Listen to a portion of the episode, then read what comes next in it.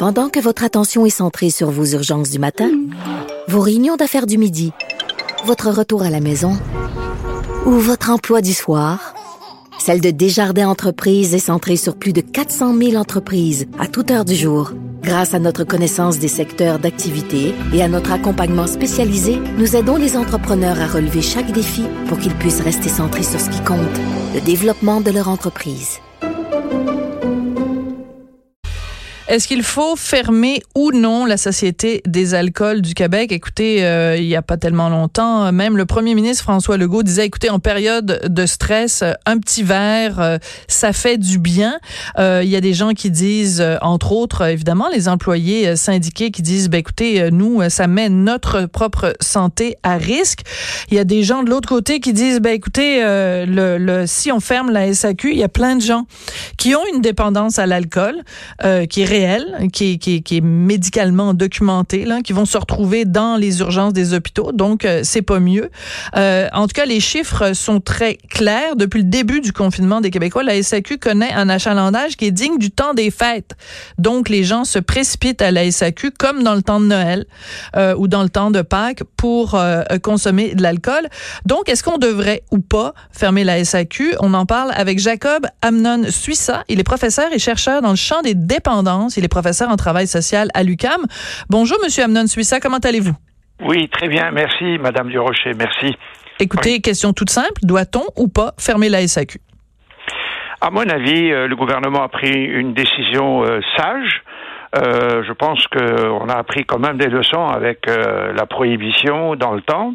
Hmm. On sait aussi que objectivement, euh, par exemple, la LCBO en Ontario euh, euh, n'a pas de dépanneur comme on a au Québec, donc la question de l'accès, je comprends, elle est légitime, mais c'est un facteur parmi d'autres, mais il n'est pas déterminant. Hmm. C'est pas à cause de ça que les gens vont nécessairement développer plus de dépendance. au Québec, on peut avoir accès à l'alcool avant la crise, par exemple, chez des dépanneurs, euh, et pas seulement à la SAQ. Et puis on n'a pas eu plus d'incidence que l'Ontario. Euh, donc c'est pas c'est pas scientifiquement prouvé que euh, l'accès euh, ouvre les, le robinet à toutes les dépendances. Je crois que ça serait paradoxalement ajouter même une certaine imprévisibilité par-dessus déjà tous les problèmes que nous connaissons, ce que docteur Lupien appelle le stress absolu du confinement total.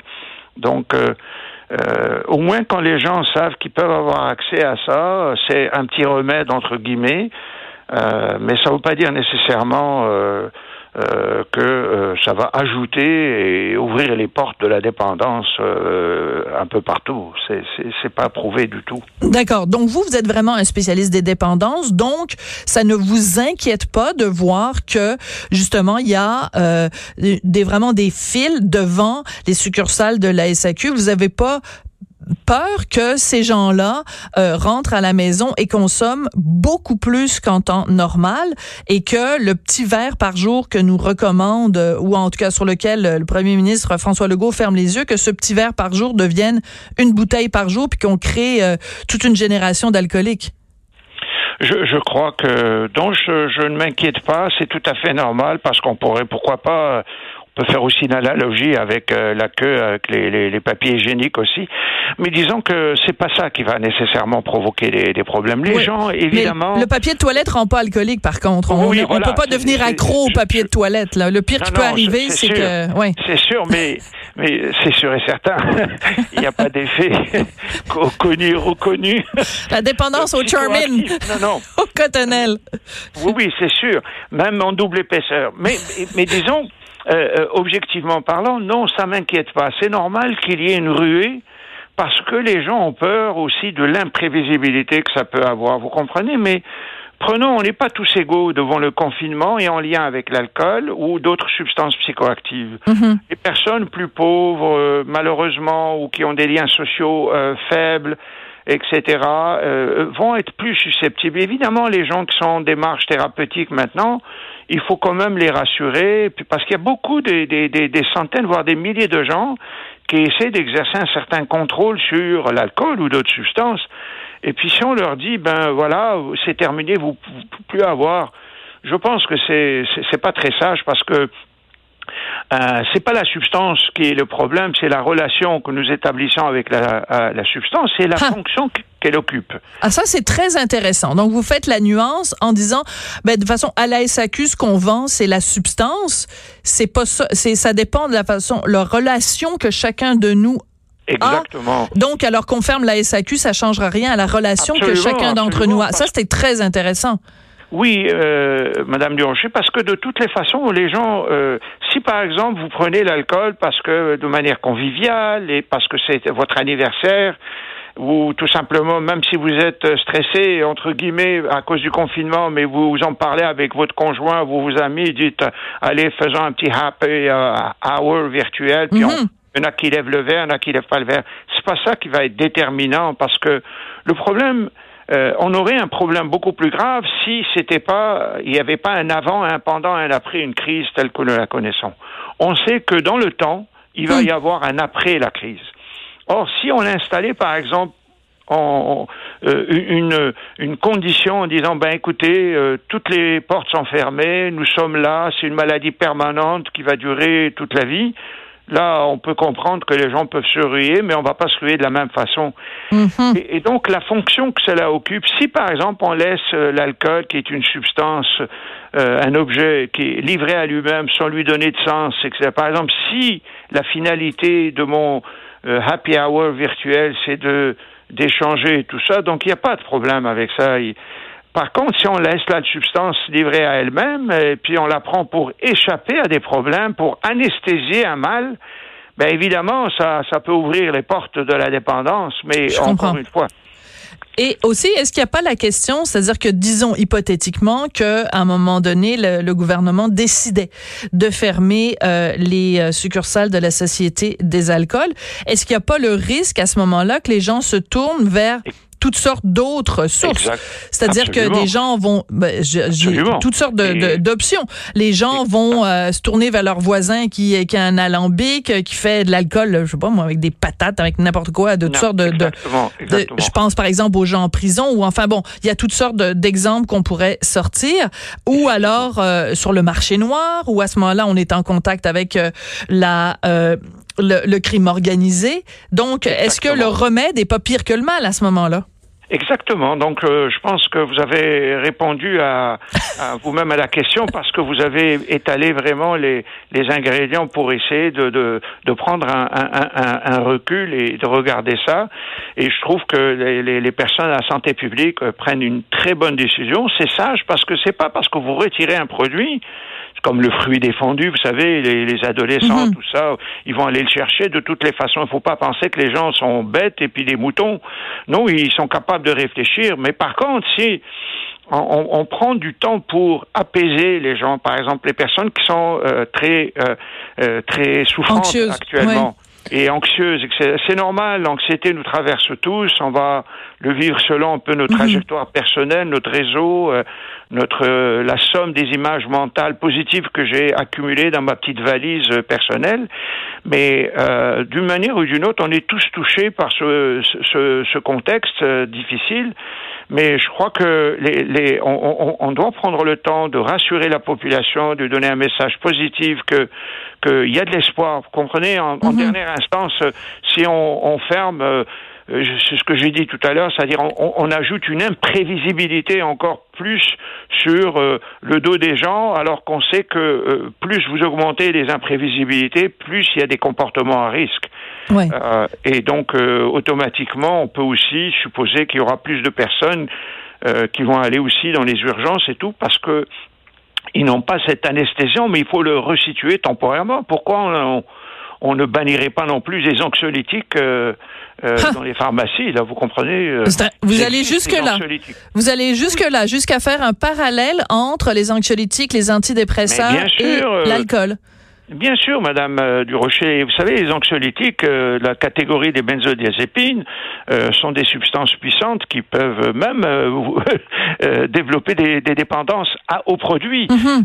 mais si on le prend pour les... Donc, ce que j'essaie de dire, c'est que finalement, les motifs et les raisons pour lesquelles on les prenne, c'est ça qui est important. La substance, elle, laissez-la tranquille. Elle, c'est une substance puissante. Faut pas, on ne faut pas banaliser l'alcool, ni le tabac, ni les anxiolytiques. Là, ce sont des substances qui existent autour de nous, donc il faut plutôt réfléchir à la fonction qu'elle occupe dans nos styles de vie. Pourquoi je le prends, j'en prendrai plus aujourd'hui, mhm. etc. Est-ce que j'en parle? Je parle de mes émotions, partager les émotions, c'est important. Et les personnes souffrant actuellement euh, des dépendances euh, savent très bien euh, euh, cela, et, et, je pense qu'il faut au contraire les rassurer, comme les mouvements anonymes qui doivent se rassembler plus virtuellement, par exemple, qui doivent vivre des, des moments plus difficiles que d'autres, etc., ou les personnes sans abri euh, des personnes qui n'ont pas de toit, etc. C'est sûr et certain qu'ils vivent pas les, les imprévisibilités dans les, la colonne des avantages et des inconvénients. On sait dans quelle colonne ils se situent. Absolument. Donc, vous, euh, si je résume, fermer les SAQ, ce serait aussi absurde, selon vous, euh, que de dire, ben, dans les pharmacies, on va fermer ou on va fermer les pharmacies parce qu'elles vendent des anxiolytiques et des, des, des antidépresseurs. Oui, absolument. C'est, oui, jusqu'à un certain point, parce que bon, l'alcool, savez, il fait partie de la culture euh, mm. des sociétés occidentales euh, avec le, le, tabac, etc. Alors que c'est les mêmes substances qui font le plus de dégâts en termes de santé publique. Mais on a, avec le cannabis, on l'a pendant longtemps, des décennies, presque un siècle, euh, on, on, a mis ça de côté. On lui a attribué au cannabis un paquet de, de difficultés, de problèmes a priori. là, on voit bien que même en le légalisant, il n'y a pas plus d'incidence que d'autres. Finalement, les gens sont assez capables, comme citoyens, euh, d'aller, s'ils veulent, euh, euh, prendre un joint ou etc. C'est pas ça. Mais au contraire, dans l'histoire, on a vu que le cannabis, on a plutôt criminalisé des centaines, des dizaines de milliers de citoyens canadiens, et ça n'a rien donné en bout de ligne. Donc, je pense qu'il faut prendre du, du, recul et dire, mm. écoutez, voilà, on, on traverse tous une période difficile, c'est correct. Imaginons même, Madame Durocher, oui, allez-y. Si, si les substances psychotropes n'existaient pas, incluant l'alcool dans, dans, le monde, dans l'histoire, on aurait eu beaucoup plus de suicides et de détresse directe les gens, ils apaisent leur détresse comme ils peuvent. Alors, hmm. euh, ça ne veut pas dire que les gens se mettent la tête dans le sable. Ça veut dire que c'est correct de prendre euh, une substance dans un contexte donné, mais c'est beaucoup. Euh, il faut distinguer l'usage de l'abus. Si hmm. vous en abusez trop, ben là, il faut réfléchir quand même un peu. Mais si vous continuez à vivre, même dans le confinement, et vous continuez à faire vos activités. Euh, le Premier ministre Legault a dit aussi qu'il faut aller prendre des marches. Et pas, il a dit, c'était pas un conseil de prendre un verre. Il dit bon, ben si vous arrive de prendre un verre, c'est pas la fin du monde là. C'est ça. Il nous a donné sa bénédiction. Euh, voilà. le, curé Legault nous a donné la bénédiction en disant c'est correct, allez ne, allez ne pêchez plus. Ouais. Mais c'est intéressant la, la, la, distinction que vous faites. Il faut distinguer l'usage de l'abus puis le parallèle que vous faites également avec le cannabis parce que si on ferme la SAQ, il faudrait également fermer la SQDC. Or, euh, je pense qu'on peut s'entendre sur certaines vertus, en tout cas thérapeutiques, parce que de toute façon, le cannabis, même avant d'être légalisé au niveau récréatif, était permis au niveau thérapeutique. Donc, il, faut aussi reconnaître que euh, le cannabis, euh, dans, dans, ce sens-là, a cette vertu d'apaiser. Euh, ben, il faut évidemment faire la distinction parce qu'il y a certains, euh, certaines catégories d'individus chez qui ça crée euh, des problèmes, des problèmes psychologiques, oui. mais oui, si, si, si le prennent pour échapper à des problèmes, pour, pour comme je dis, dans un, comme un échappatoire et, et c'est sûr et certain, pour les personnes qui ont développé des sources multiples de plaisir dans leur vie, qui ont un style de vie plus ou moins stable, et c'est on est déjà assez euh, déstabilisé avec euh, le contexte actuel, donc les gens vont aller retrouver ces, ces sources de plaisir puis essayer de les maintenir quand même. Mais pour des personnes qui sont déjà dépendantes, qui sont dans ce qu'on appelle une monomanie, c'est-à-dire une manie hum. unique, euh, ils ne font que prendre l'alcool, etc., puis ils sont dans un cycle. C'est sûr et certain que euh, c'est pas aidant non plus de leur dire ben écoutez euh, euh vous euh, voilà vous c'est c'est la vie n'est pas noir ou blanc il y a des personnes qui il faut plutôt aller travailler les motifs les raisons voir comment on peut réduire un peu l'abus travailler avec les personnes souffrantes et puis essayer de les rassurer parce que il faut rassurer tout le monde pour et donner de l'espoir c'est extrêmement important à ce moment-ci peut-être plus qu'avant hmm. et dire que c'est correct si c'est une période on n'est pas dans un statut de permanence pour la vie de, de futur, pour tout le futur mhm. nous, euh, dans lequel nous nous projetons. On va pas avoir la crise pour tout le monde. Et je pense que c'est important de ne pas euh, de, la question temps-espace est importante de relativiser c'est, et, de dire après tout, oui, euh, nous sommes dans le même bateau, mais euh, nous sommes aussi, nous avons aussi des compétences, nous avons aussi des capacités d'exercer un contrôle, et puis que si c'est pour le plaisir, dans le sens du lien, et qu'on veut faire un, happy hour virtuel, why not? C'est pas ça qui va changer le monde. Why not? C'est ça que je retiens. Et surtout distinguer euh, l'usage de l'abus. Merci beaucoup d'être euh, venu réfléchir euh, avec nous à cette possibilité qui, de toute façon, pour l'instant, est écartée de fermer la SAQ ou fermer la SQDC. Jacob Amnon Suissa, vous êtes professeur et chercheur dans le champ des dépendances, professeur en travail social à l'UCAM. C'était passionnant. Merci beaucoup d'être venu nous parler aujourd'hui. Je vous en prie, Madame Durocher. Merci. Merci. Au revoir.